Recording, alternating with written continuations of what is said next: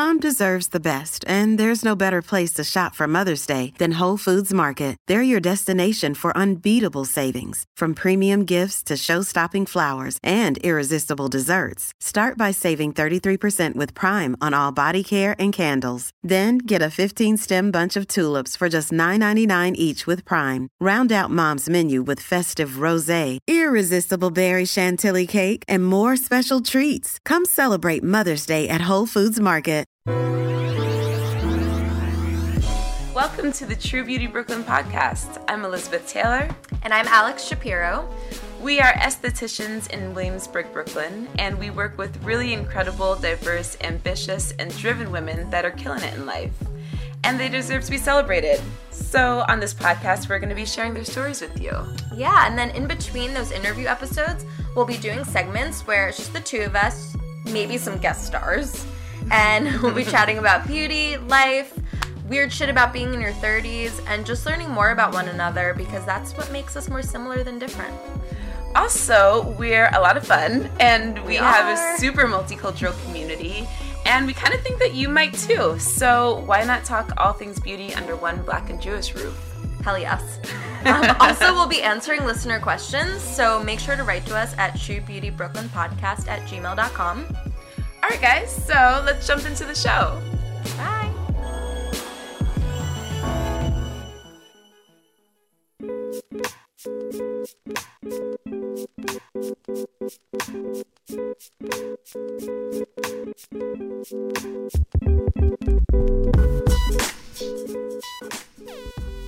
Hey, guys, Hey.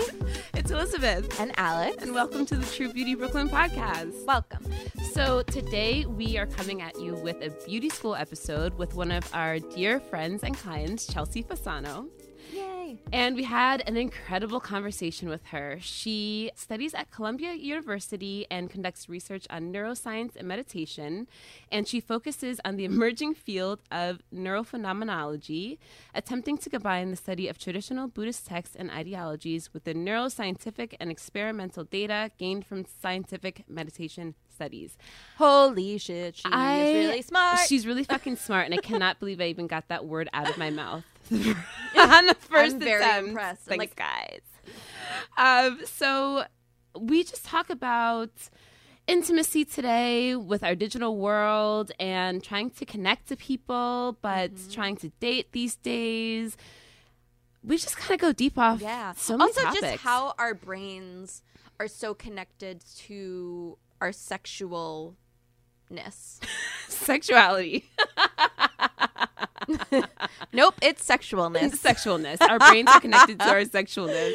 but just how it's so connected and you know i think that a lot of you can probably relate that maybe your sex lives have changed a bit in this last mm-hmm. year maybe Yes. you're single so you weren't able to sleep with different partners like you maybe used to mm-hmm. maybe you're in a committed relationship but all of the stress has just put a damper on your sex life and the intimacy that you normally feel with your partner Or maybe you're not like able to connect with people as a single person the way you used to because of COVID, because you can't really like date the way that you used to and get to know somebody in the Mm-hmm. Yeah. same ways that we used to get to know people. So we promise we don't just talk about covid shit but that is Yeah. something that i think a lot of people can relate to so i wanted to bring it up This was a really dope conversation. I mean, it's always fun when we talk with friends, I think, because we can be a little bit loosey goosey and silly. Yeah. But it was also just super interesting. And Chelsea is fucking so da- goddamn smart. She's very smart. yes. And At any point when I was like, oh, maybe she won't know the answer to this. No, she knows. Of course she knows. that bitch knows. We bring you people who know.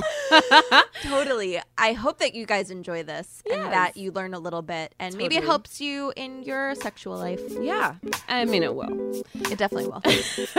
So, without further ado, here's our conversation with Chelsea Fasano.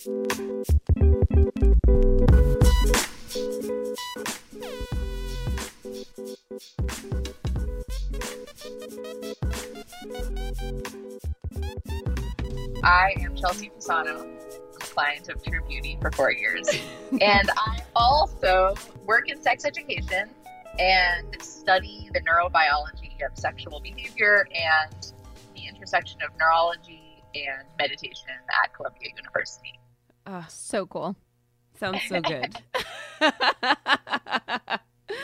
it sounds so good. And as I was just saying, I'm so proud of Chelsea because she's one of my clients that I've known for many, many years. And I've watched her transform from a girl who wasn't sure if she wanted to go back to school to now somebody who's just like, about So to be at the- sure. so well, just about to be at the top of her field and going to Columbia, and you just worked so so hard to get to where you are. So I'm so happy to have you on the show, but I'm also very proud of you. So Aw. yeah, well, it was, you know, it was a very specific choice to be made, I think. And the reason why it was hard for me is that I spent so many years of my life basically devoted to meditation, living in the jungle, and or just doing a lot of spiritual practice, and then trying to figure out how to actually help people with that and what the most useful way to do it with was was challenging for me. And then going into academia is a very specific way of doing it that I think is really needed, but the environment is obviously very different than meditating all day in the jungle. It's a very different. Uh, it's a very different. Very different. yeah. But because you have that background, is I think why people. I mean, I don't know anything about your field. Obviously, I only know kind of like a little bit of what you told me, like when we see each other for facials and everything. But people are seeing like what I already know of you is like being super genuine and super authentic because you've lived these experiences and now you can go back and teach about it. Whereas a lot of, if I'm understanding correctly, academia is people that are kind of just like reading in books and then speaking back, but haven't actually lived the experience before, right? Yeah, I mean that is one of the things that, and this is probably a controversial statement to make. I think is semi-problematic about the way that we train mental health professionals and the way our society is set up is that there's a lot of pressure to go directly from high school right into college. And then at that when people do that they end up graduating at 28 or whatever from their phd having never really had life experiences outside of academia. And then people are coming to them for mental health help who have lived an entire lifetime and are both more wise in the ways of the heart and you know more jaded and have been through more shit to Mhm. say it bluntly Yeah. so i hear people having that experience a lot in therapy that they go and it feels like the person is inspecting them under a petri dish rather than relating to them as a human being who Right. also has lived through things Yeah. and who also is flawed which is a necessary Human trait. human trait Yeah. No, I love that. But we talk a lot of I mean, I talk a lot about that. Like I'm so far from perfect and like happily so far from perfect because it makes me a human, but it also gives so much room to learn and to grow. And uh I think more people kind of need to talk about like imperfections and being flawed and everything. So Absolutely. it's perfect. What you just said. Yeah, I mean, my own therapist said this to me really eloquently once. He said, The purpose of therapy isn't for you to be in a hole and for me to stand at the top of it and try to pull you up. It's for me to get down in there with you and Wow. climb up together. Whoa. And you can't do that unless you've been in your oh own Oh personal God. hole, That right? just like hit me. hit me in the heart. Wow. How lucky are you to have such a great therapist? But it's also so true. It's like, yeah, dude, I need you to like sit down with me and be like, I feel you. Yeah. I feel what you're feeling. That's awesome. Right. So, I mean, I think that's the quality of a good best friend, too, right? It's not Yeah. the person who gives you a bunch of advice when you're down. It's someone who says, you know, all right, well, you might, you know, you go through a breakup, you might be in this for a while, and it might genuinely be horrible. It's not going to get better overnight, but I'm going to be there with you through this horribleness. Yeah. We're going to, you know, eat as much pizza and ice cream as we need to get through this next few months, and then somewhere it'll get better along the line. yeah, yeah. Um, uh, Charles, you're the best. All right, so, um, we invited you on the show today because we, um, well, I wanted to talk. We wanted to invite somebody on who can kind of speak to our audience about sex education, but just about, I don't know, like we talk a lot about somehow like being kind of like vagina, you know, professionals, and like, you know, and when women come to us in their time of need, whether it's like, you know, sometimes you're getting ready for a date or like what have you. But long story short is you end up telling us so much about your relationship problems and like your relationships period. And we end up mm-hmm. having like these really incredible conversations, but it's kind of the blind leading the blind because I mean, who really, besides a professional knows how to talk about relationships and how to talk about sex and all of these things. And you're super sex positive. So um, we just wanted to kind of like have a conversation, I guess, about some of the things that our girls come to us about. Right? Yeah. Amazing, Yeah. amazing. Well, first off, let me just say, I, as I said to you the other day, Elizabeth, I actually think that there is a wisdom in in all of the knowledge that you two have gained through hearing so many stories, right? And I think that when it's actually the exact opposite of the dynamic I was just describing, where people go to a therapist and they assume that the therapist has more degrees or potentially comes from a higher class background than them or is in some way superior or in some way removed. With you guys, it's the opposite dynamic where you are in their naked body with them Yeah. in this super intimate environment and you're viewed as a peer. And I think people present a lot of really intimate information in those circumstances that they wouldn't necessarily talk about in therapy or in a setting where they feel like they're being sort of looked down on. Not that that always happens, but it's just a very different and very interesting dynamic. And I think you gain a lot of wisdom. So I'm excited to hear what you guys have to say. Um, Yeah. You know, I've had a client tell me before that the stuff that she told me, she didn't tell her therapist. Wow. oh, yeah, totally. Which was crazy, but I was also like, maybe you need a different therapist. you know, like I am not the girl. I'm like hungover, 25 years old. This is a little while ago, but But you were in the hole with her. You were naked Yeah. in that hole with her, and so she felt Yes, comfortable to talk to you. That's Totally. awesome. Exactly. And I mean, you might not have had a clinically backed study, but you probably had an open heart, and sometimes that's all people need. I'm not saying that we should replace our therapists with beauty technicians. I'm just saying you gotta have a special spot yeah, there's room for because both. of a special Yeah. spot in the universe. okay, so where should we open the conversation? Do you think? You guys should tell me some commonly asked questions or some commonly some common problems or mm, Okay. I'll tell you a common problem. I feel like one of the most common things that I hear from women that I wax is that either the man they're married to or that they're they've been dating long term just has lost interest in having sex. It's like almost never them, it's always the dude. Is Mm. there a science behind that? like is this a testosterone? Is this a hormonal shift that occurs? Because we've actually spoken about this a lot. Like Yeah. it seems like a lot of women that are kind of in our age group and kind of like settled into relationships it's like everything started out it was like super passionate super like steamy and now it's just kind of like not that the love isn't there it's just like maybe trans it just isn't so necessary And to things always- change, and but I wonder change, why I'm yes, always exactly. specifically hearing that men have lost interest. And it's young men in their Yes. 20s and their 30s. it's true It's very interesting. because to i me. also have heard that women are in their sexual prime in their 30s is that true those are two those are a couple questions for you girls several yeah. Have you heard any of this? I mean, one of my main teachers, whose name is Michaela Boehm, talks a lot about long term desire in monogamous relationships and how to sustain it.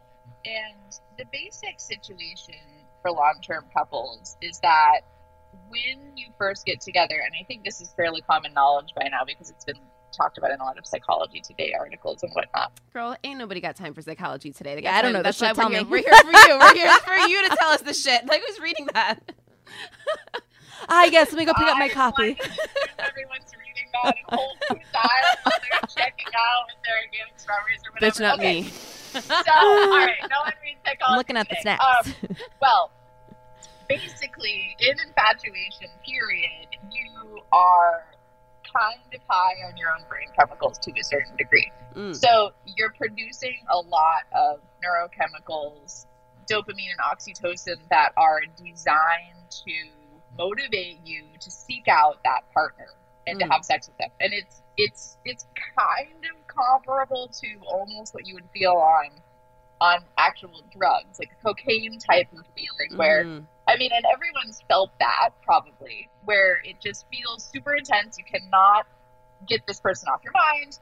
You know, obsessive thinking. Oh, yeah, you your want to phone rings with them every God. second. Yeah. Yeah. Yeah, right. You're on your your senses are heightened. Feel like you're on top of the world. The air smells good. You know, you're you're oh in an altered God, state. Twitter pated. Twitter Yeah, patient. Twitter is like- pated, it feels exactly. Yeah, you're right. And then eventually you switch to what psychologists call pair bonding, where a lot of those initial super, super high chemicals wear off, but you get a longer term bond. This is if it goes well. In married people, it hopefully went well. Where this is if it goes well. I love it. if it goes well, right? And so you start to find out if you're actually compatible with the person on a Mm. very brass tacks level. So, do you share enough interests that there are enough things that you both want to do on the weekend that you would like to spend time? Are your values aligned enough that you can potentially raise children or run a household or share finances in a way where you're not fighting constantly all the time? Mm-hmm. And this has to do with similarity. So you have to be pretty similar in order to really share a life together. Mm-hmm. So the unfortunate kind of fact of sexual attraction is that it's actually not based on similarity per se, it's based on difference.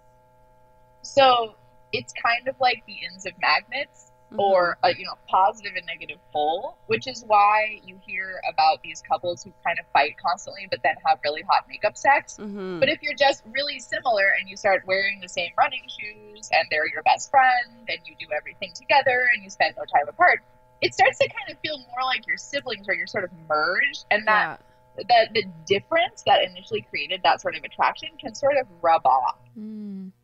So and in our society So interesting. Right? Yeah, girl. Jeez. I know, All I'm very tell me fixated more. right now. I know. Tell I me mean, more.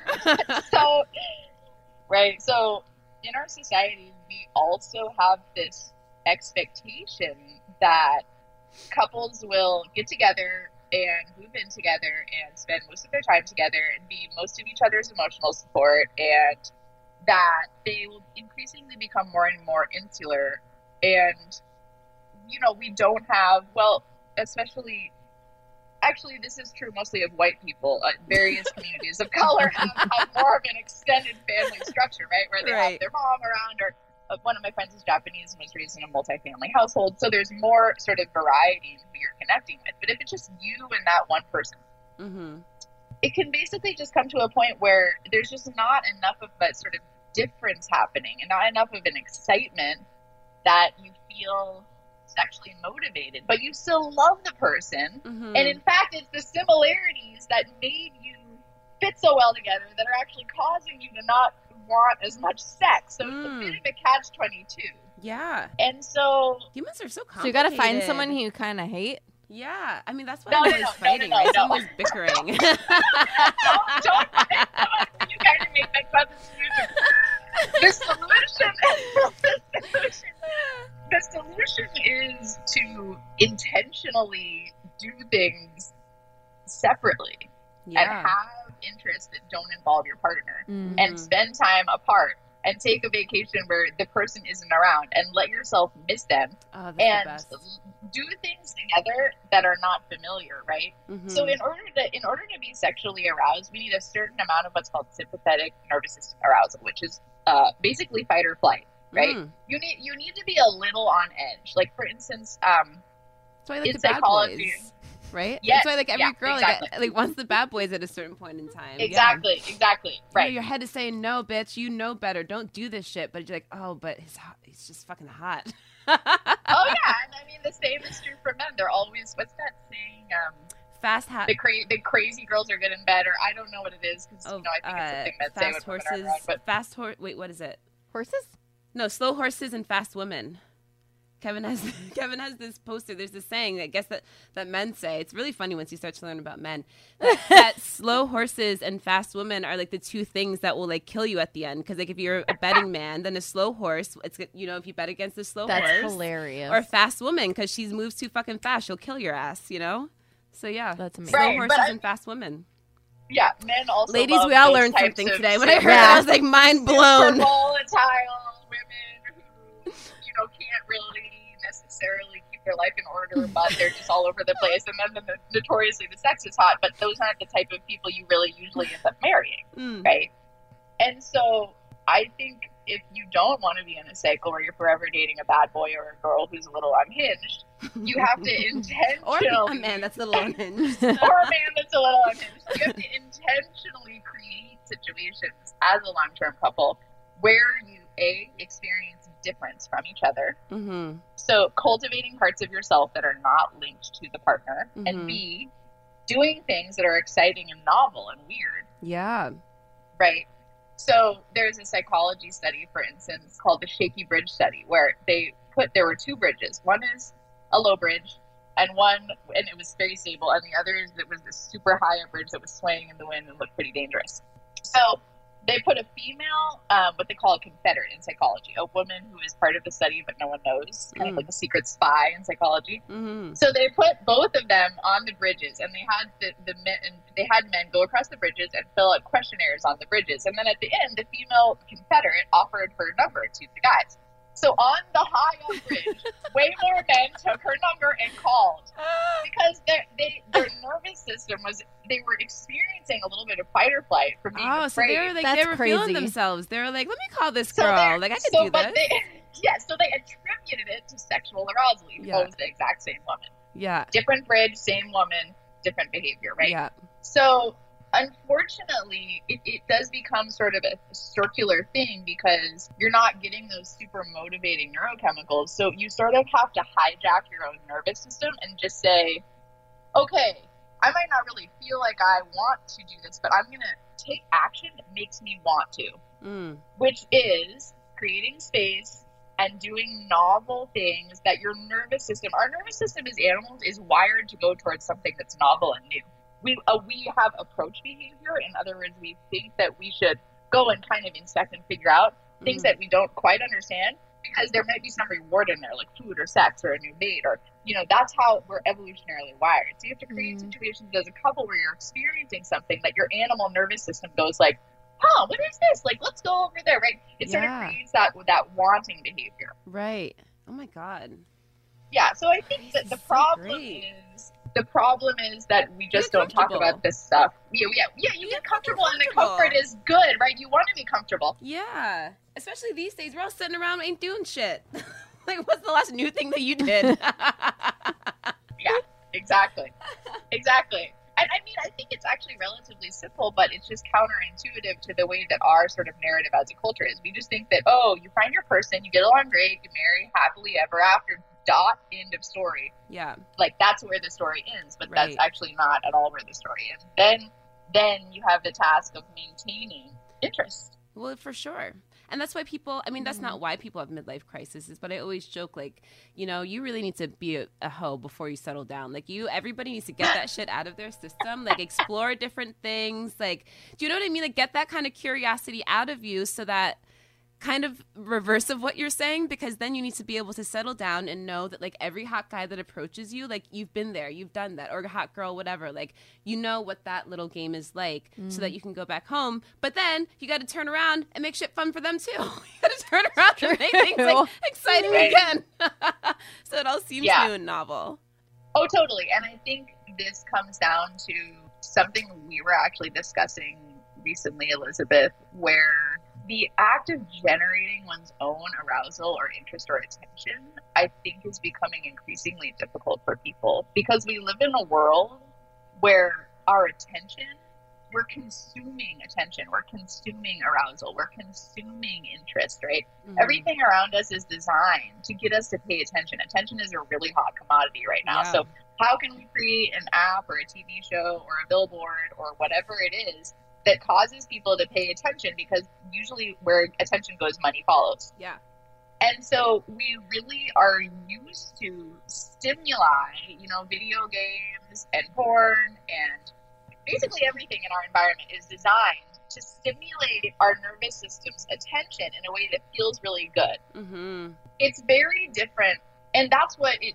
That's what happens when you're in that phase you just described, where you're dating a ton of new people all the time, and your attention is naturally being evoked because they're new and novel, and everything is bizarre, and you have no idea what they smell like or what they look like, and are they secretly psycho? Who knows, Right. right? You know, love, everything's bizarre i love that's what you said right? And, and, right. And so it's, you know, your attention and your attention and arousal and interest are kind of naturally still trying to figure it out. One of my favorite quotes from Emily Nagoski, who wrote a bunch of books um, on sex that are amazing. One of them, "Come as You Are." She says that if you view your partner, this isn't her exact wording, but if you are, if you maintain curiosity about your partner, then they become someone who can never be uninteresting because they have this fathomless hidden depth.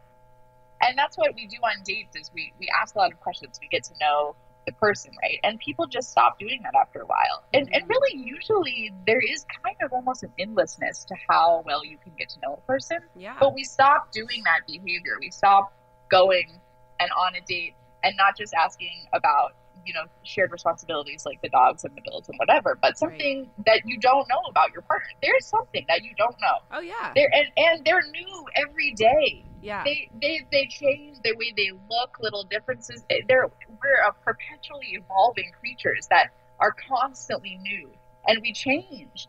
And but people don't bring that interest, that curiosity, and that. And so it's kind of a skill that people need to develop. Is Yeah. how do I Mm. continue to be curious, interested, excited in my partner? But it takes generating that yourself rather than just waiting for it to fall on you from the sky which is Mhm. what we're kind of used to right now in our cultures. oh i'm just kind of expecting for my environment to make me interested in it Yeah. Well, and also the environment does make you interested in it because like right, if you don't look at your phone for so often, something will pop up on it to like bring you interested back, right? Yeah. Like if Exactly. Instagram, like Facebook and and now like, you know, these days most of us I've probably seen that fucking documentary, so we know that that is like also stimulating us in a new and different way consistently, the way that probably like you were saying in terms of psychologically just like stimuli period whether it's i mean right. That's Yeah, all that it's, I think that's so. all that that's all that we want as animals is be stimulated and like pleasured in different ways whether it's like a ping on the fucking so i guess that brings us So to this is the what I'm going to tell my clients now. well that's oh kind yeah, of one it- yeah. I want to bring up the next point is like online dating is I think that's something that like you and I really haven't you and I Alex haven't really yeah, we kind of missed done. it. We kind of missed it because we've been with our part. We're fucking hundred. We've been with our partners for so long, but it's something that I think is like my partner and I talk about it often, just because it's we've never experienced it, but we see it happening around us. And to him, he's like, "Yo, if this was around when I was a kid, like." This is all that I would have done. Are you kidding me? Like you had to actually go and talk to women before. You had to like get up the courage to speak to a woman and like take that rejection if she gave you that rejection. And he was like, a lot of guys like were ne- like never really got girls because they never got a chance like they were just never that guy. Like they couldn't really go over and talk to people. And probably the same thing with women. Like a lot of people aren't like you and alex and i will just fucking talk to anybody.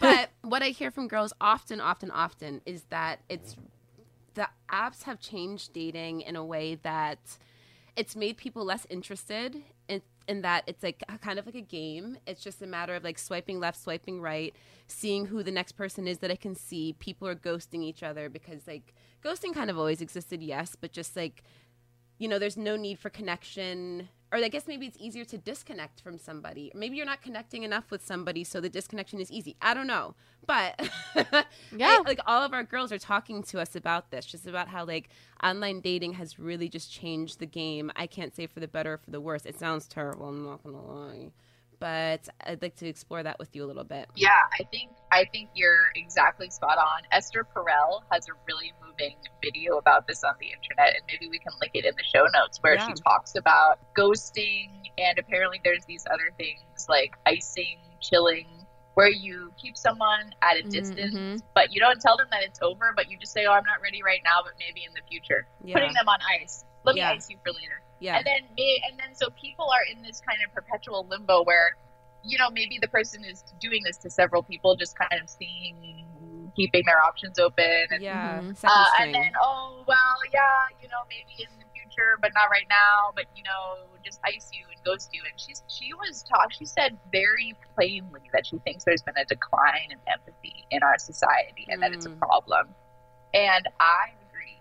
There is something that has happened where we have begun to view each other as consumable goods almost. And because of the screen and people putting up a lot of images, and everyone is, for myself, I also grew up uh, right on the border of worlds, if you will. I was in high school before cell phones were prevalent, and I watched as the internet happened, and you know, yeah, being in middle school and going on AOL chat, and Oh, right, yeah, it's girl, a we the same totally, it's a different world. We're in the same, we're in this, we're in this age range where where we've witnessed, where we've spent half of our life in one world and half of our life in the other. yeah, And for me, I'm listening to, you know, more talk about people people's brands, but it's not just if you run a company. It's kind of your you have you are a brand in general, right? Your whole persona is a brand. Your Instagram represents a self that you are putting out there into the universe that isn't quite you. It's not not you. Right. It's, we're always selling ourselves and we're consuming each other, right? It's Yeah. become a selling and consuming thing. And we treat people whom we have monetary interactions with or interactions about selling and buying goods a lot different than we treat someone who we have an intimate relationship with. Yet the lines between those things are becoming very fuzzy. Mhm. And we are in a place, I think, where those behaviors of ghosting and just treating other people as as a disposable good are are really increasing. It's super sad. And I think part of it is exactly what you said, Elizabeth. Maybe they didn't connect that much to begin with Mm-hmm. and it, it's exactly what it links to our last conversation is it's great and i think it's there are some great things about online dating where for instance people who wouldn't necessarily run across each other in real life. Like maybe people from different socioeconomic classes or races or interest groups or you know there's a lot of crossover in who you can meet and who you can mesh with Right. at this so that's good but at the same time it's overwhelming. It's just like so much information and Mhm. so many faces Yeah. and so many people. It's like how do you Seems very scary. Yeah, well, it's, it's interesting because even like we reach out to a lot of people online, especially to get people, you know, to invite people onto the show and to get try and get into people's DMs.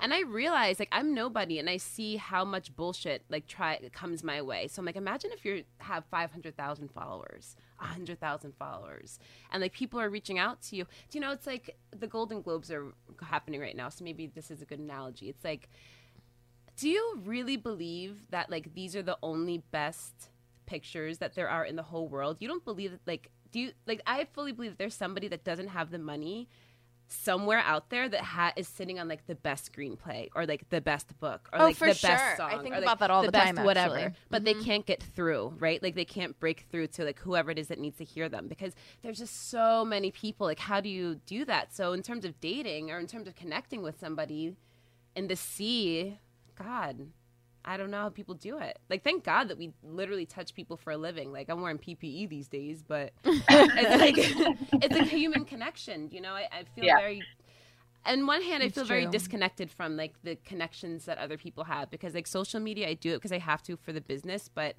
i don't i'm not really immersed in it. Like i'm not Yeah. on slack. I don't just work from home like you know especially i guess these days i feel very lucky to still be able to get up and like see people and go into people's homes and have them come to like For true sure. beauty which is like our home Yeah, I know. It's funny. It's like I do feel like there are people I know who are like craving, you know, can't wait to hang out. And it's not that I I'm not excited to, of course I am, but I'm also like I'm very social every single day. every day you know, so many people like I am still tired at the end of the workday because I've talked to so many people. right so yeah It's different, you know, than like totally people I know who are stuck at home. I know. So Chelsea, what's the answer?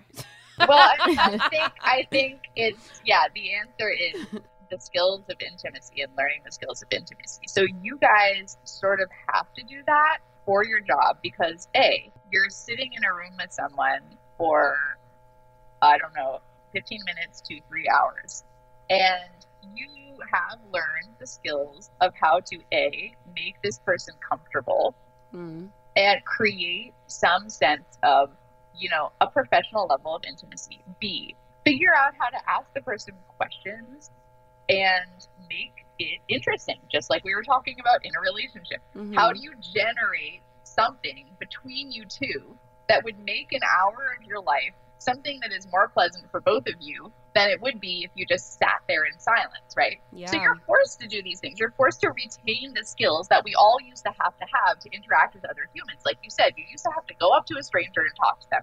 And you guys do that every single day. yeah. Or you develop relationships and you go through that process where, okay, Elizabeth, you've been doing my facial for four years. So what can we talk about this time, right? Yeah. What's interesting? How do I maintain interest after I get to know someone? All the ordinary questions are, not there. You know, we've gone Right. through that. Now what? Right now, how do we make it fun? Right. Um, otherwise, you'll be bored out of your minds and hate your job. So Right. you're forced- so you're forced to do these things. yeah. And you're forced to figure out subtle things about the interaction between two bodies that make intimacy. Mhm. How do I move my body and move my eyes and make eye contact or not make eye contact and notice subtle cues about this person's body that tell me if they're uncomfortable or not Mhm. or how relaxed they are. Mhm. You don't probably don't realize that you're doing this, but you're probably noticing, oh, are they breathing shallow or deep? How relaxed is their body? There's probably a moment in a facial when you realize and you just know that your client chilled the fuck out, right? Mhm. Right. You Yeah. you learn to read people's bodies and you learn to sort of do this dance of intimacy with people. Right. And that is exactly what you were saying people have forgotten how to do, Elizabeth, is if we're not required to do it and we're just going to get served up a seemingly satisfying array of new faces and people that we then don't have to put too much energy and investment into, why develop those skills? Mhm. the problem is people are feeling the lack of it, right? Yeah. It's not just women. I've talked to men too who say that they want to have a relationship, but they go on dating apps and they don't feel like people are truly available for basic connection. Mm. And the thing is, it's because, as I was just talking about in terms of creating curiosity and interest long term, intimacy and connection are a skill set Mm.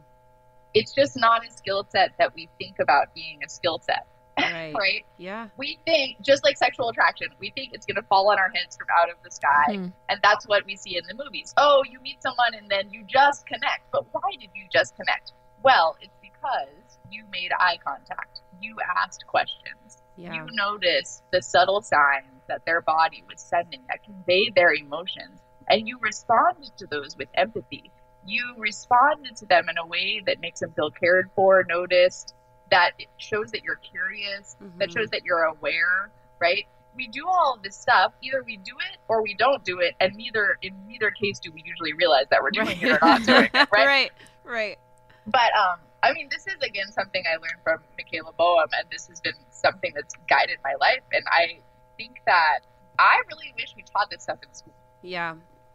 How reading emotions, Totally. reading body language. Yes. How do you get to know someone? Yes. What's a good question? basic social skills. So many people are socially awkward, and it's getting. You're Yeah. absolutely right. It's getting worse and worse. Alex and I talk about it. Like it's Mhm. very interesting, and you're absolutely right. I and maybe it is the younger generation too, Yes. which makes sense. we Remember, have to, we have to move people through the space. When people walk into True Beauty, and it's funny because when you first started working here, I was like, "Look, when you're gonna see, you have to control the environment. You have to control the movement. You have to say, come in here, stand here, put your coat here, come lay here, head goes Exactly. here, close." And if you don't, it's hilarious the way that things will go. Yeah, people I'm just, stand like, there. have you, and then this is pre-COVID, where I'm And just like, have you never gone anywhere ever, like other like- than your home, or just young? Remember, I had a, I had a client not too long ago. She was very sweet, but she was like 20 years old, 21, 22, very early 20s.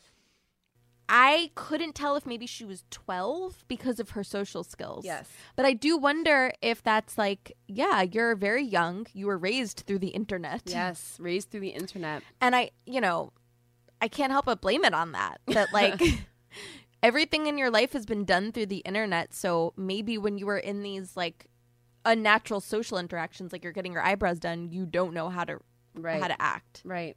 Yep. Yeah. It's so interesting. which makes sense with dating and every just Yeah, everything. everything. Just yeah. Acts like you've been somewhere, but people don't go anywhere. How are you gonna go get some dick?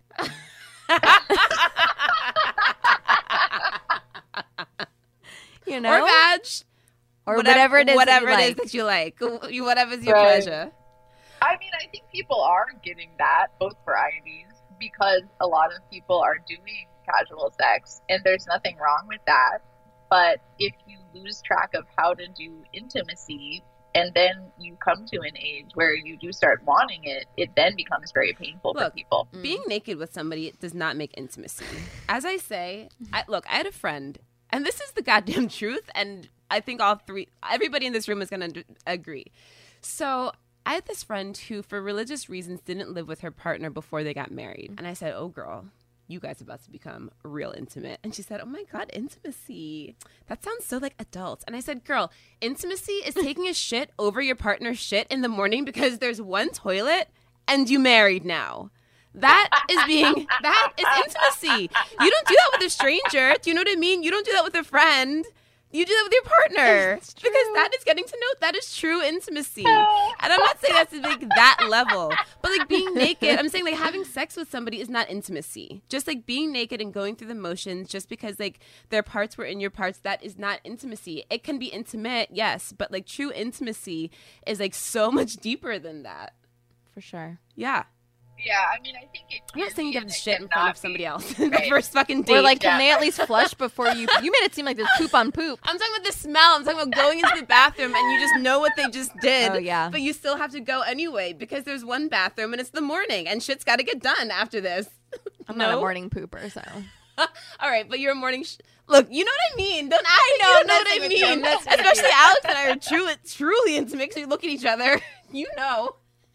And True Beauty, it's hard because there's not great ventilation It's in tiny here. in so here. It's tiny in here. So if you make a poop, like, it's yes. like you're pooping together. we are intimate, and yet we've never had sex. Do you see? Those are two different types of intimacy.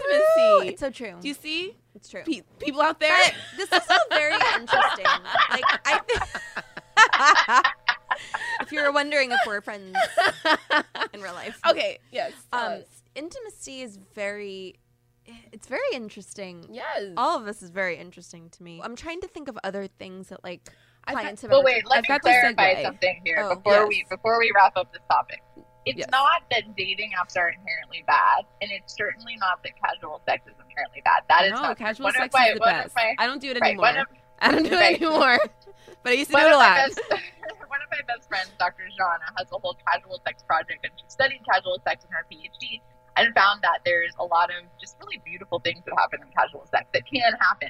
So none of that is bad, but what the problem is is if you lose track of how to do something else. Mm-hmm. So I don't want to say that.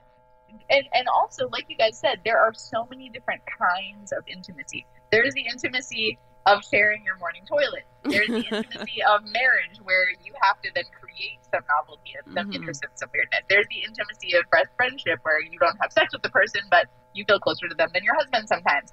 There's the intimacy of a casual sex encounter where you don't really care what they think, so you can be a part of yourself that you can't even show to your husband or your best friend. because It's Mhm. a part of you that's just weird and wild, and Mm-hmm. you don't even know if you really like this, but you're trying it on for size. and Right. You'll just show up with a big name. I mean, that's intimacy too, right? There's all That's these true. different types of intimacy.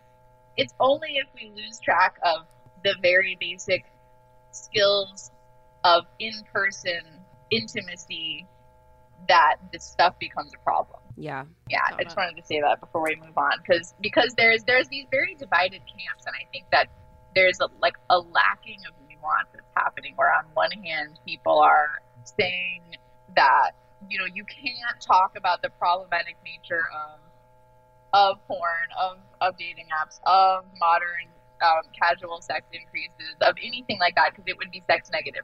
On the other hand, you have people who are freaking out talking about sex addiction, saying we're in an epidemic of, of epic proportions and you know this is the end of the world. So I think Right. a more nuanced discussion is really important. Just being Mhm. able to talk about the pros and cons Yeah. of what's going on A hundred and being able to uh, do things in in a way that's healthy for you. Like Yes. these things don't have to do much, but they will if we don't use them in a way that's helpful. Just like anything, right? It could Yes. be you could drink a glass of wine and it could be helpful, or you could be a total alcoholic. and it could Totally. unhelpful, right? It's Mm, about the way we interact Yes. with these things that are happening in our lives. And they're so new that we haven't really figured it out as a society, right? I mean, like people used to smoke cigarettes and think but all all day and think this is a great idea and nothing's wrong, right? Then Right. we figured out, okay, cigarettes are not so great. And I'm not saying that these things are like cigarettes, but we just haven't figured out there's not enough time Yeah. that we know Because we how don't to talk really about it, engage. especially as Americans. God forbid, man. Especially as women.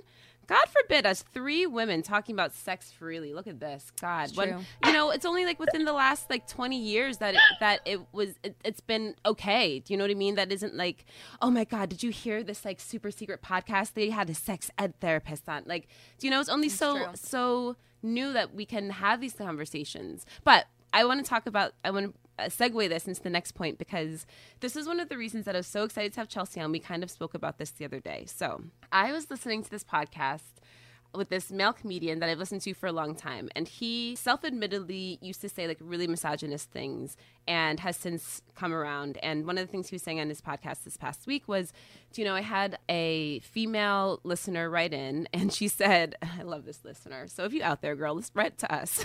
She's so dope. She said, look, I'm hot. I work for my like I have my own job, I have my own money. My friends are hot. They have their own jobs, they have their own money. We're all single we would love to meet a man who isn't addicted to porn and video games. And I was just like, hmm, okay. But the host was like, I said touche because to him, he opened up my mind to this world of porn, online porn, I guess, the way that like men see online porn, in which like I think porn is fine. But what this guy went on to say was he believes that porn addiction is going to go down in history. Like in the future, we're going to look at this and say, the decline of maybe like intimacy among men in this generation was because, due to like online porn. One of the things that he said was, you know, I stopped watching porn and suddenly, you know, I saw the world in a different way. Suddenly, every girl who walked past a construction site, I wasn't thinking, oh my God, are all those guys going to fuck her? Suddenly, like every woman that I saw walking in front of me, I wasn't thinking about like sticking my dick in her mouth. and to me, I was so shocked to hear this that literally, literally the person behind me in line had to be like, Miss, Miss, they're calling you. they're calling you to step forward and, and pay for your thing. You're like, oh my god, sorry. I was shocked. Porn is I was, crazy. Oh, no, I was just so shocked. I didn't realize that like this is the way that like a lot of men see the world. It just never occurred to me because like I okay, I've been with my partner for 13 years. Like yes, once a month we like to get fucking crazy and like stay up all night watching porn, doing the nasty, having our crazy night, right?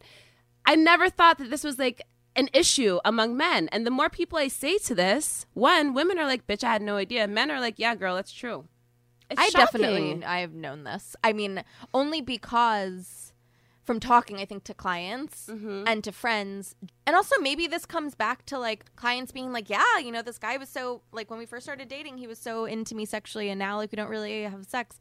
Maybe that's part of it. It could play right. a role. And that's kind of why I wanted to bring Um, it up because I think that this might be a bigger problem that maybe like us a lot of us don't real us as women like don't realize is going on and the other Yeah. side is like It's possible. I mean, my husband and I, we both, we literally have an iPad, like our old iPad that's just for watching porn. oh my god because we're like, it's that just iPad if I just went over and was No, it's just old. It's like first generation iPad. We usually watch it porn separate. pad. You know, that's what we call it, porn pad. But it's something that we both know we do, and it's fine, and it's whatever. And I've never felt like for either of us that it's gotten in the way of things. right If if I I'm positive on this podcast Yeah. if I Yeah. did, I mean, that would really suck. But I can see how someone, especially maybe like even slightly younger people who Grew really up. had access to porn on the internet from like day one of Yes. when they were interested in yes sex. Yeah, yeah. This is a huge topic. There's a lot of different narratives going on about it. I think, you know, there's this whole, you know, FAP movement about men who decide no porn and reduce masturbation. There's been uh, new categories created by the APA about porn addiction and video game addiction, actually, that are actually technically categories that are being considered by the American Psychological Association as addiction categories. Mhm. And then there's sexual scientists who are saying that this is not true. This is not an addiction. It doesn't qualify for X, Y, and Z reasons. There's a whole ton of literature on what qualifies as addiction. Is it about dopamine responses? Is it about reward and cues? And is it about other dysfunctional side effects? You know, what, what, how do we define it? What does it consist of? And that is a discussion for, you know, clinicians probably but and, and it's an ongoing topic that I can't I don't have a personal stance on you know does this exist does it not does it qualify what I can say that I do you know notice is that like we were just talking about with dating apps and a lot of other things that you know there is sometimes a lack of nuanced discussion on how this may be affecting us right Mhm. so I think what you guys just described, it sounds like you all have a positive relationship with this. You're doing your one glass of wine once in a while. This is about, you know what I mean? And Yeah. it sounds like there is no shame, which is really good and really healthy. And I think, you know, we were kind of talking about this as donuts the other day. Oh, Right? yeah. Like if you if you eat a donut, if you're mostly eating healthy and then you eat a donut every once in a while, then you know probably not going to kill you, and you're getting life is going to be richer because donuts taste great. And if you Mhm. eat one with your partner, it might be romantic and fun. And however, if you are hiding in the closet binge eating donuts because you're afraid your partner might notice, and then you're not hungry for regular food anymore, that could be a problem, right? So That's a I- great analogy. That is great. So good. yes. I and love it. um, Right. Whether I it can be categorized as an addiction or not, I guess isn't the point. It's more Right, like, is this point. becoming a problem Right. for your Is relationship? problem? Right. Or for your your non-relationship. and for your ability to date and and whatnot. And I mean, I think it kind of falls under the same category as dating apps in a certain sense, where if you're getting this really easy reward, really without effort, and you don't have to develop skills to get it, it might change your behavior in some ways. And you could potentially lose track of the skills that you did need to get the thing. Mm-hmm. But also, what I think about porn is that the main thing that I do think is undoubtedly an issue that cannot be debated is this. Porn represents a very mostly unrealistic take on what sex is. Mm. So, for instance, men. I in my in my job, I work for a sex educator, Kenneth Play.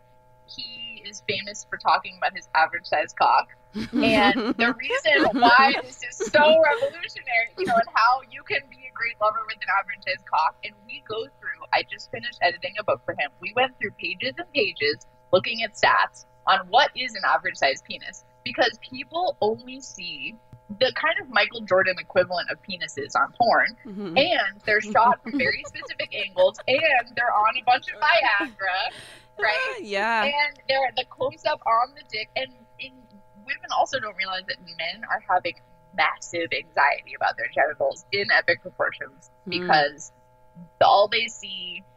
Um, Kenneth always says it's like trying to learn to drive by watching The Fast and the Furious. It's a very, it's a very it's like learning how to drive by watching The Fast and the Furious. It's so true. It's so good because it's so true. Imagine watching that and they're like, here are the keys, now go. But you're right. Yeah, no, Yeah. exactly. So you guys are married. You have a great sex life, probably. I think because I know both of you, and you're both awesome women, and you seem sex, you seem generally happy. Or maybe you know, I don't know what your personal life is, but it sounds like you're doing well. And then you're adding something to that. So you and your partners have this realistic expectation of what sex looks like, what sex looks like in a long-term relationship, what someone's body looks like, Mhm. what someone's body looks like year by year Mhm. when they're 20s, in their 30s, when they're PMSing and bloated, when they're not. And the human body and the, in human sex, when you're in a bad mood, when you're in a good mood, when it's intimate, when it's weird, when you're drunk, when you're not, right? Porn doesn't have any of that. It just has actors that look a very specific way, most of whom have a lot of plastic surgery or who are already on a very, very small percentage of the genetic population being altered by lights, cameras, a bunch of drugs that make you hard, Maybe some Uh, anal bleach. and yeah, anal bleach, Yeah. labiaplasty, boob jobs. Yeah. Um, Labiaplasty. Mhm. Jesus. yes, yeah, labiaplasty is on the rise because there is a very specific type of vulva that is portrayed, which women feel like they have to live up to, and it's very That's sad really because sad. you, you do not. I, I, I personally think, um, you know, genital innervation is very important, and the potential to alter that through surgery is high. I don't think it's worth it, but um, Guys, we see a lot of vaginas on the daily. They all all look different and they're all gorgeous. Keep your individual vagina.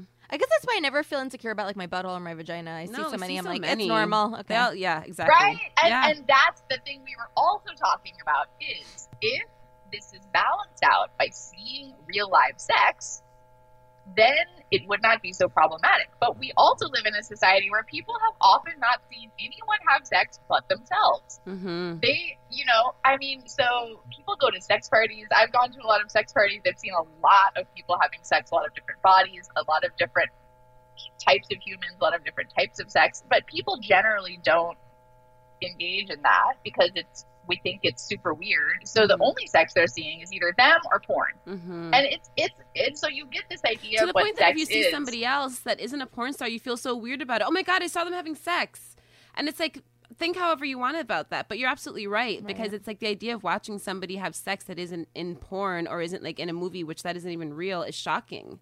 yeah, exactly. It- it- it's hysterical because I mean I'm with Madonna on this one. She said um, when people were when people were critiquing her for her videos being too sexual, she's like, and trying to censor her, she goes, "Sure, censor me, but you should also censor." All of this horrific, gory violence that's on TV. If you're gonna censor some like some sexual content, you should censor all of this blood and guts and guns and shooting that is all Mhm. over the media all the time. And I find it so You see ironic dead that we bodies live in a all society. the time. Yeah, You you don't see two bodies having sex. Yes, you're flooded with images of violence, and that is so fine. And video games where people are shooting each other, and it's so normal, and that's just what we're and we don't censor that. But when it comes to sex, it seems there is so much shame and this feeling that it would be so immoral to ever watch what is just a normal human bodily function between two people Yeah, that is that everybody pleasurable and That is true. That everybody, at, like from the age of like 16 forward, wants on Earth, but like nobody's allowed to talk about it or see it. Wow, Yep. that just kind of blew my mind. Yeah. That's exactly, kind of insane. Exactly. Don't It's talk like- about it. Don't yeah, it's like Santa at it. Claus for adults. Don't talk about. Don't talk about it. Don't look at it. Oh wow, that's fucked So, up. I mean, yeah, and then it's problematic because, like we were talking about too, porn is what becomes a lot of people's sex education. So, Yeah, you- man. it's like if you're trying to learn to ride a bicycle, and then the only thing you could do is buy a book about how to ride a bicycle. But and so you're trying to look at this book, and there's some diagrams about Right. riding a bike, but but you can't go and watch other people ride bikes They are like your friends, and no one's gonna hold you up while you try to get on this bike and start steering Right, right? right. and you and so you're like trying to wobbling around and looking at the book trying to see like hmm, and then someone else figure out comes along in the same situation and they're trying to learn to ride a bike and then the only video you can see is like a high powered motorcycle so that's basically the situation with some sort of like athlete like backflip? Yeah. so that's the situation that is kind of happening right Yeah, and totally. so it's not that porn is bad There's just nothing else to show this thing. yes Yeah. Right. and then you could become sort of act like you get used to this sort of high stimuli, high sensory experience that can potentially reduce your ability to detect the subtle cues that you need to be a good lover. So being a good lover requires exactly the same skills that we just talked about with intimacy. You have to be able to notice really subtle, nuanced things about what your partner's body is doing, the differences between various kinds of noises that they make, how micro movements of their breath, of their hands, of their feet, of their body, of their facial expressions, micro expressions, and be able to calibrate with them and dance with them and know how to move with them and, and touch them and be with them in a way that opens their body and opens their heart and makes them feel pleasure. Mhm. And if you're used to stimuli that's sort of like you're at a Kiss concert, and then you try to go to a library, Mhm. you might not really be able to hear it anymore, right? Yeah. You could get so used to this high stimuli, fast and furious type of thing that you lose track of the subtleties of the really Mm. nuanced things that being a good lover requires. And Mhm. Like putting So- in effort, I guess. Exactly. And, Well, and- putting in effort, but I think, well, for sure, it's because you and I talk about this, like how women say that, like they're all out there sucking dick, but no, like no men are out there like eating pussy, and it's like that's a subtlety of being a good lover. It's actually not very subtle. It's, it's actually, you know.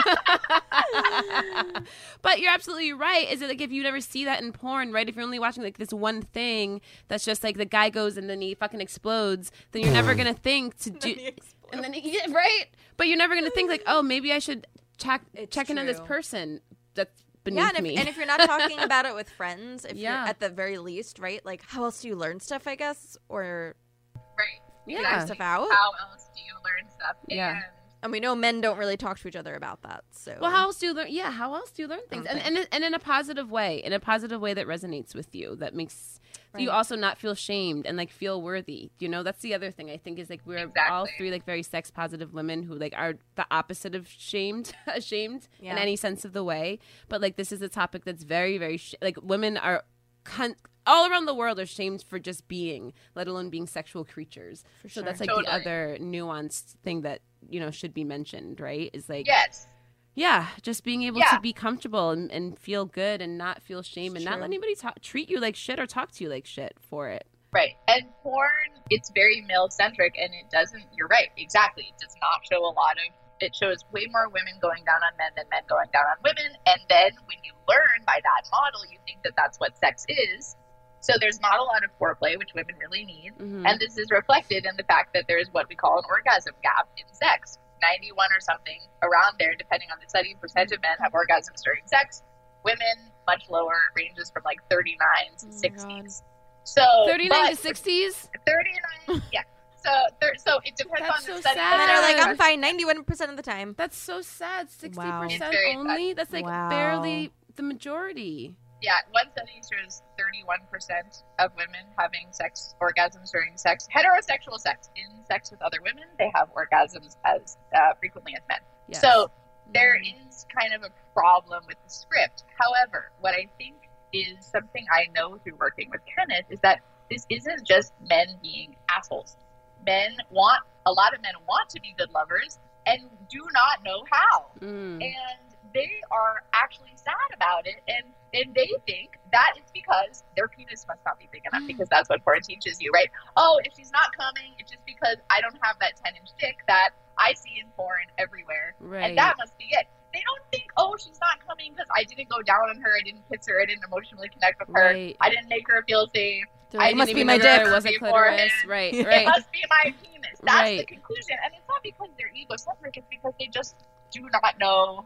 There's no There, conversations there is no whatsoever. conversation about. How, there's very little. I don't know because I'm not around men in private, but I don't know if there's deep conversations having about cunnilingus in private between men.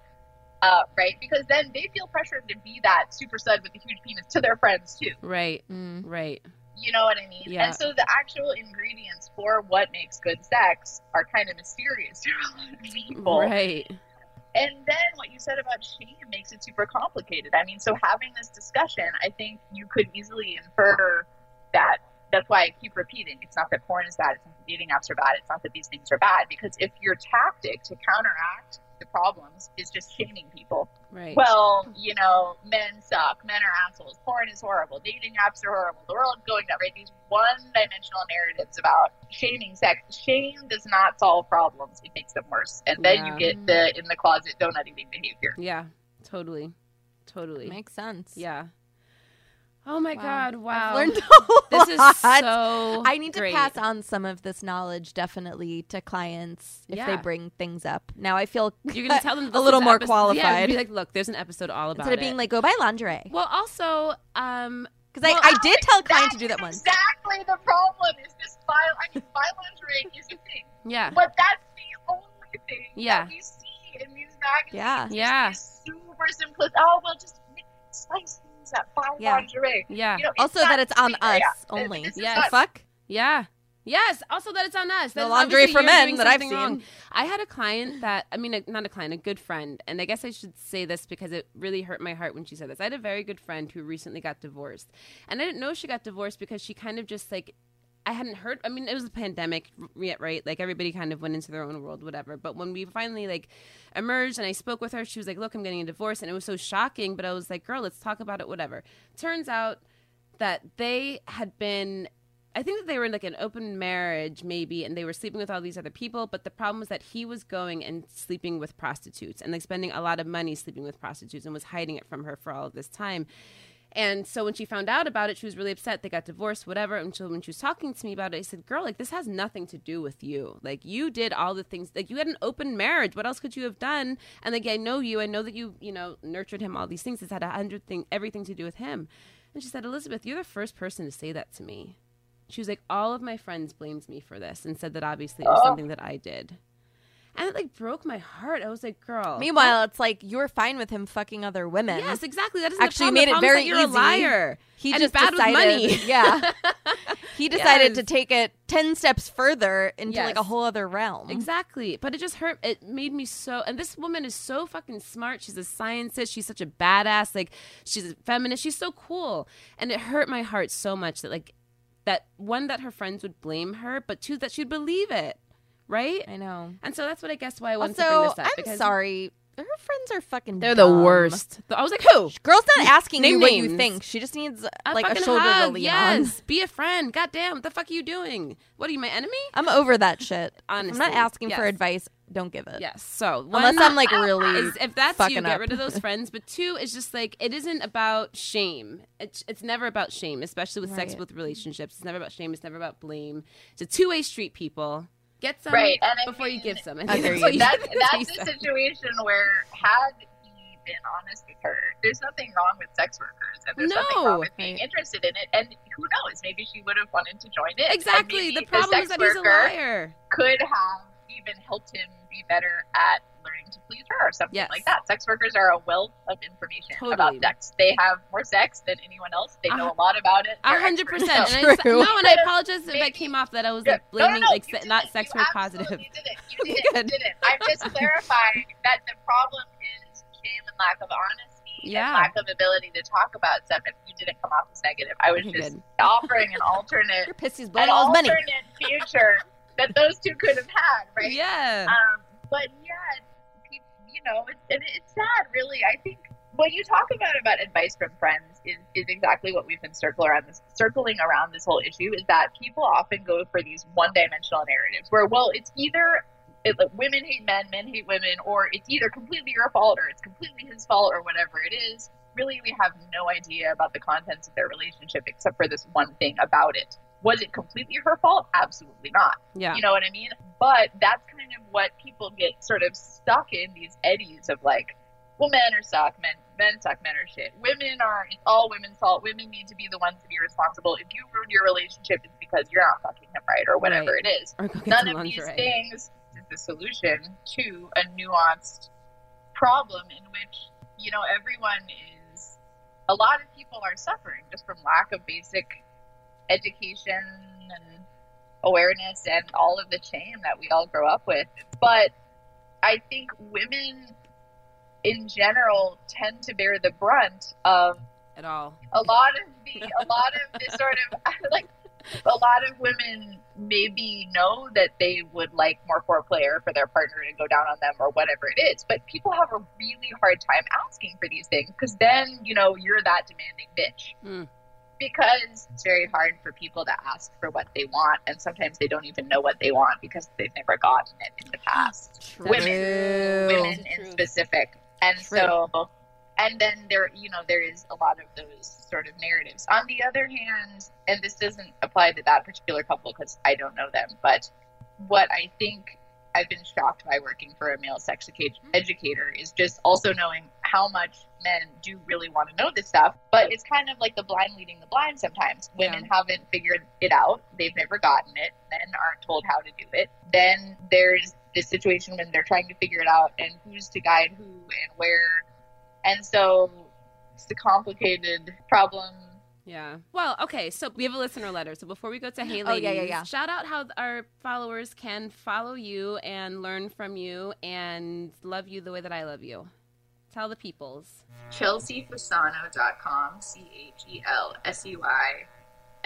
c-h-e-l-s-e-y-f-a-s-a-n-o.com And also, don't you have a podcast coming out? I heard maybe. Oh, I have a few podcasts where I talk about meditation. My two realms are meditation and sexuality. So I have a lot of meditation related podcasts. I also, you can also find me through kennethplay.com, K E N N E T H P L A Y. And I work with him a lot and I'm on some of his sex ed courses. And I should also list my teacher's website, michaelaboehm.com, because I mentioned her a lot. And she's a great sex ed resource to learn about the art of intimacy and and really teaches the brass tacks of how to cultivate the abilities that I'm talking about here. And then what about the person that you said also talks about how hard it is to be intimate? I think you said she does a speech. Esther Perel, yeah. Um, E S T P R P E R E L. She's amazing. I love her. Very charming and European and smart and nuanced and just delightful. Very sensual. I love her. Okay, and, great. and, and speaks very about a lot of a lot of sex um, issues and and solutions. And she also talks about this problem I discussed about difference and similarity and the, the, the sort of catch 22 between difference and similarity in long term relationships. I love it.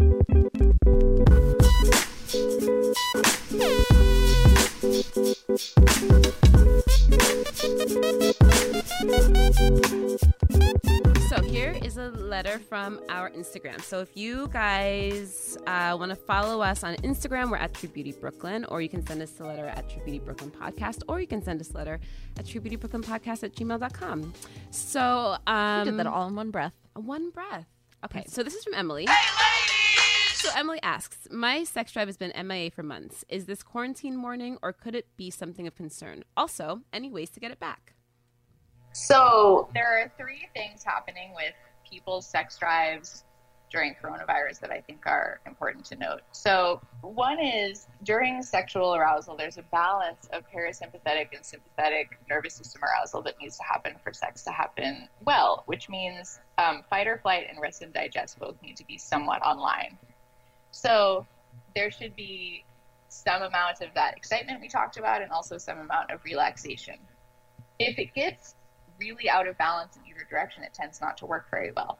So if you're just extremely anxious, then as we all know, it usually doesn't feel great to have sex when you're in a super, super high anxiety state or, you know, uh, feeling a lot of pressure from external circumstances.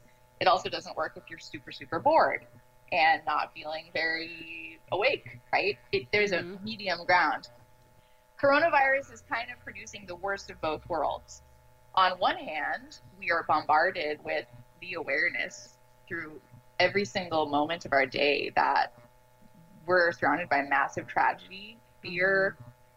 So basically, sympathetic arousal is off the charts. It's just we're our nervous system is taxed beyond what anyone has probably dealt with, unless they've encountered severe trauma before, of uh, heightened sympathetic nervous system arousal, constant cortisol production. And if you think about this on a very basic evolutionary level, if you're an animal, you are not going to have sex if you feel like you're running from a predator. Mm-hmm. If you're in danger, our nervous system is wired so that our first priority is survival. Mm. So when you feel like you're in survival, your your nervous system does not. Why would you go and have sex when you're running for your life? You Yeah. wouldn't. So your nervous system is designed to shut down sexuality in the in the case that survival is necessary, Mm. and devote all your attention to what do I need to stay alive. Yeah. And that's how a lot of people feel. It's Yeah. hard because we're in our houses and there isn't actually a tiger, but there is a tiger, and it's this microscopic thing that we can't see that threatens our lives and threatens Yeah. the lives of those we love and produces the fact that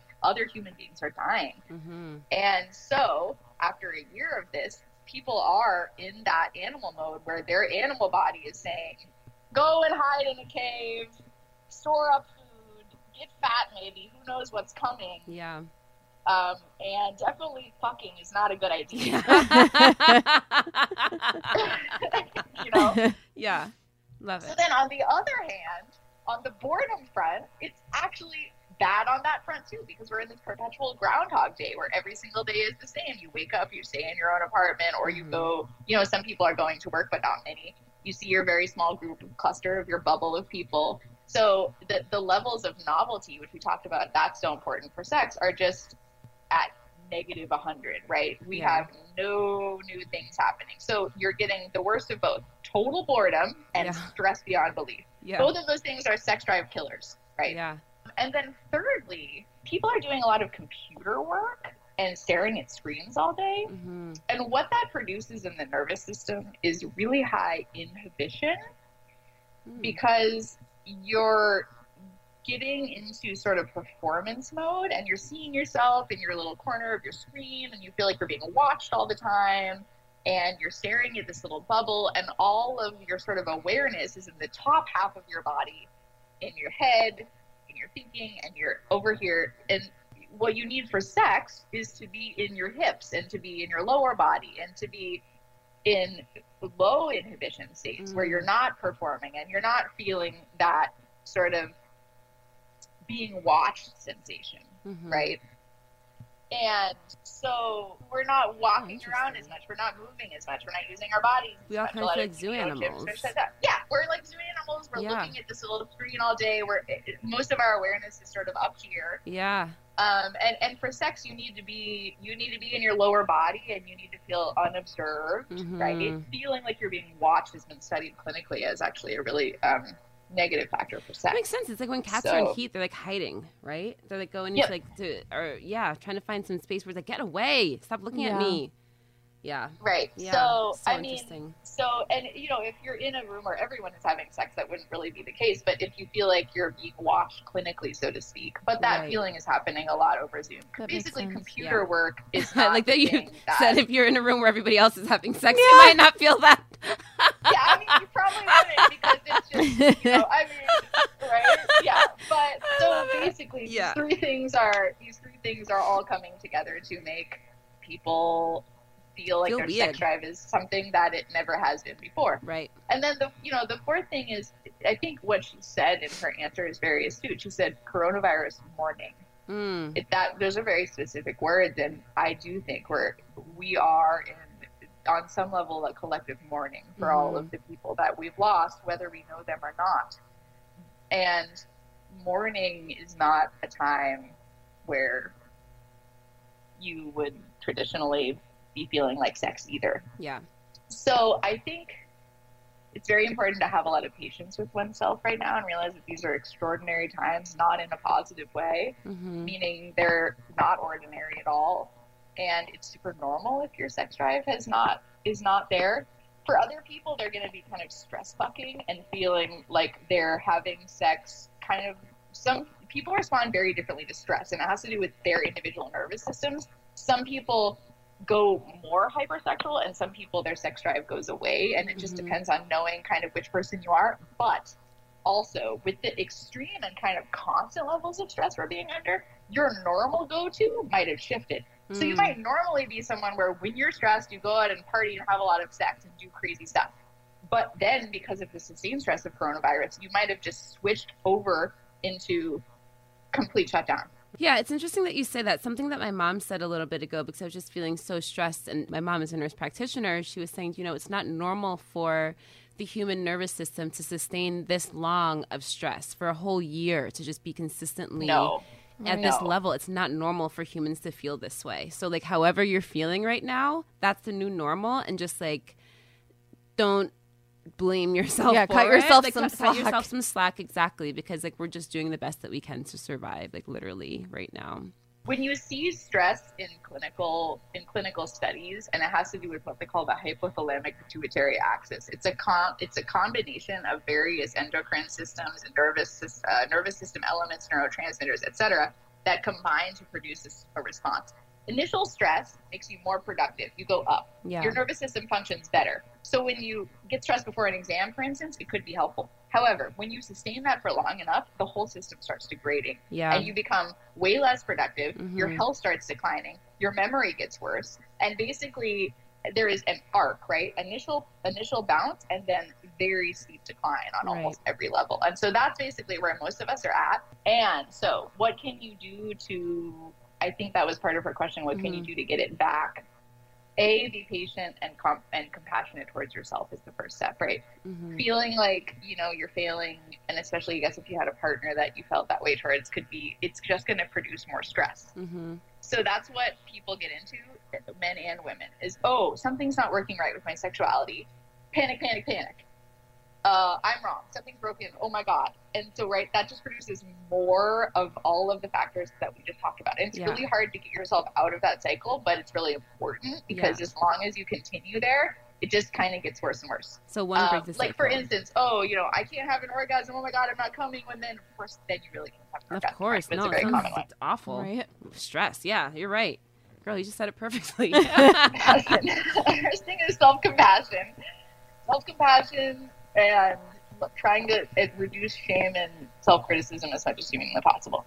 Then the second thing to do is to create situations where you try to intentionally, basically de-stress mm-hmm. and what that should look like is not, you know, watching violent Netflix shows or doing something else where your nervous system is bombarded. right. When you're, it should be something that is very low stimuli, right? watch So it Schitt's could be, yeah, or take a bath, or you know, sit around and do nothing. Like that's read a a foreign book. concept Gilmore in our Girls. society, right? Yeah, Yeah. read a book, like Yeah, um, meditate. got a book the other day, you like an actual book. not an audiobook, not like a book on my Kindle, got an actual book so I can like read, just sit and read a book. It's self-soothing, You know? for sure. Yes, Yeah. exactly. And Yeah. do stuff that feels boring, Yeah. basically. Like, do things where you initially are like, hmm, am I being productive enough? Like, if you're feeling like you're kind of being useless, that's probably a good sign that you're de-stressing. Which like, honestly be a little is like useless. so bananas, girl, because I started sewing, and when I first started sewing, I was like, "This is gonna take fucking forever," and then I was like, "Bitch, that's the point." Like that's the Yeah, point is to have this thing that you can just take your time and take like there's no deadline. The deadline is when you're done. Yeah. Exactly, exactly. And that's what we've been a, a recurring theme in this show is low stimuli things are becoming more and more rare. And Mhm. because we don't know how to do those things anymore, a lot of us, we now that we need them more than ever, we haven't practiced them. So Yeah. stuff that people used to do, like sewing and knitting and Yeah. reading books and taking baths and sitting around lying there staring out the window watching the snow. These are the things I've been doing lately. It's so nice. It's been very Yeah, nice. or- I love right, low right, right. stimuli things. in closing, I've got two things. One is I did want to mention that I realized that we're speaking in a very like heteronormative uh, state this whole entire conversation, and so one is we'd love to have you come. eh, One is like it doesn't matter. I'm sure that it does matter. I don't want to be like does it like matter.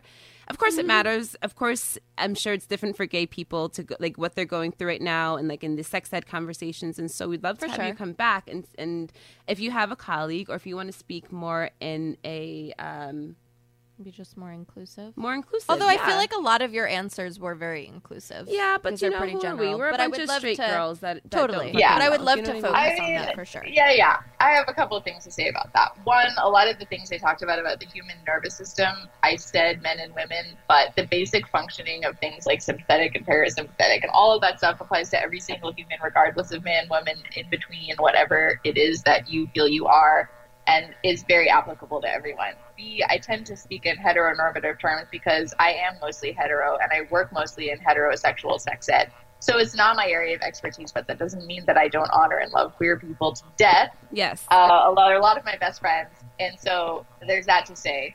Um, and then, you know, thirdly, there are some unique dynamics that apply specifically to to queer people, um, both positive and some challenges, and those. And I would love to talk about them more. But I think what's really most important, at least for me, is that human sexuality is human sexuality totally. and a lot of these things like needing to be attuned to one another and notice each other's subtle cues needing a balance of excitement and relaxation needing to feel safe needing to learn to be attuned to low stimuli things would, would literally apply to every single human being alive Totally. You're right, girl. You right. and and we can talk we can talk more about that or find an expert on that Yes. And the last thing that I want to say, and you can tell me if you don't want me to spill this out to the world, but it's one of my favorite things about you, is that Chelsea and Alex are the types of people that you meet and you can just tell that they have multicultural friends and they know about the fucking world and have a lot of empathy on a deeper level and do the work to see to be empathetic. And I remember going to see mm-hmm. Chelsea like right in maybe June. I came to your house to do an in-home facial, and first of all, homegirl's just like casually reading Baldwin, and she looks at me and says, "Elizabeth." Are white people just finding out that white supremacy is real? Like, what the fuck is going on out there? Mm-hmm. and I just remember being like, I love you so much. This is why we're friends, and you're the shit. so I just want the world to know that that's you know a little piece of you that I carry I carry with me, and that's like the Chelsea that I love, and that's one of the reasons I wanted you on the show because you're that bitch.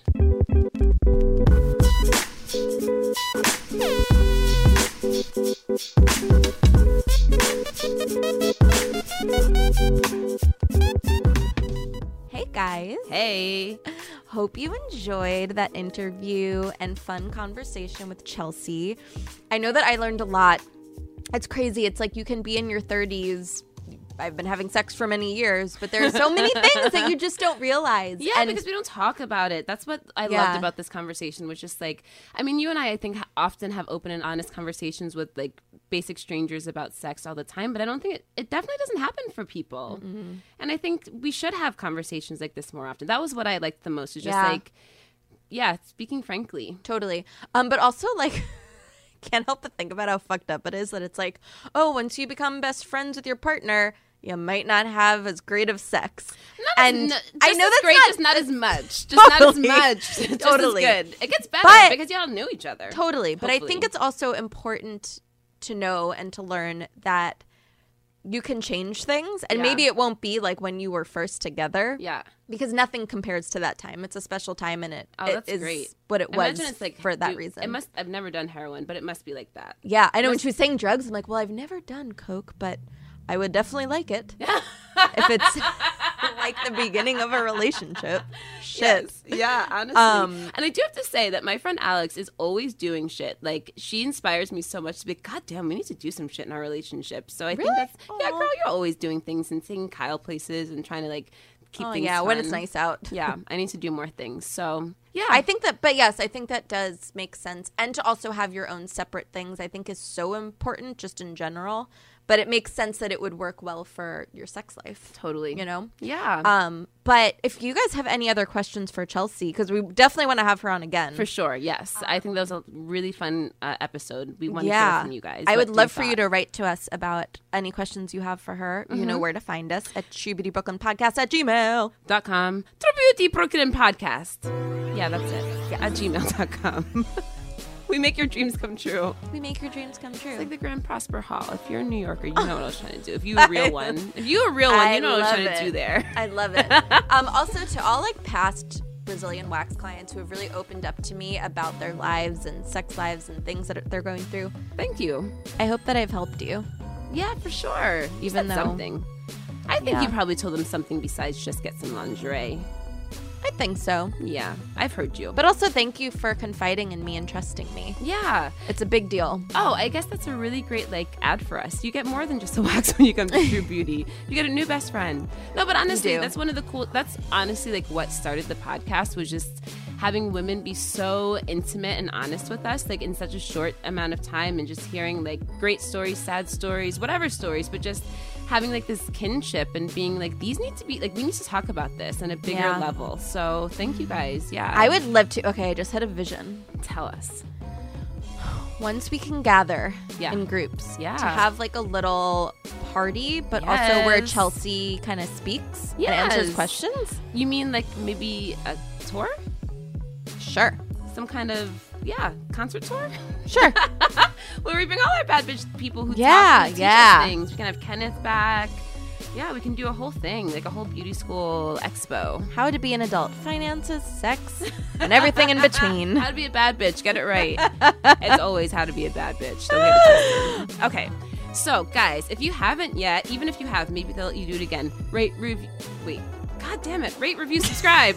I'm having so many tongue twisters today. Rate, review, and subscribe. Please, we'd love it. What else can you do? You can follow us on can you do? Instagram. Um, ask us more questions. Beauty school questions are great for when we have Yes. Sabs on totally asking beauty questions. our questions. listener letters. Yes, you can send us your. I didn't. Okay, we have not gotten enough. I didn't know then, but I'm older now. We have not gotten enough milk with your dinners. Come on, you guys, send us that shit. Send them in. I was thinking today Just about just it. the Stop being of milk dinner, like how hilarious that is. So It maybe is the, okay, the next time you hear from us, I'm gonna have a new one because that shit's so good. And I want to inspire you to send us. I want to hear more stories. I love it. It's it makes us all. It makes us all closer as a nation, but also just like as a people. Totally. You know? So send us your milk with your dinner. Send us your I didn't know then, but I'm older now. I'll come with something great for you too. So, you know. I know one. Ooh, I just thought of one that a client told me that I didn't even occur to me that it was a milk with your dinner. I'm gonna have her write it in. Okay, great. Yes. And actually, we do have a really great I didn't know then, but I'm older now with our friend Molly. So we have to do that one next time too. Cool. Yes. Okay. So we got some for you guys. We got some. We're thinking out loud. Sorry. Thinking out loud. We'll also, see you next time. Clearly, we need to talk. Uh, okay, I guess that's it. We'll see you next time. We love you guys.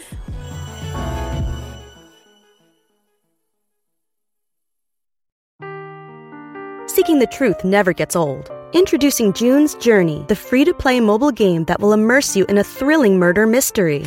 Join June Parker as she uncovers hidden objects and clues to solve her sister's death in a beautifully illustrated world set in the roaring 20s. With new chapters added every week, the excitement never ends. Download June's Journey now on your Android or iOS device or play on PC through Facebook Games.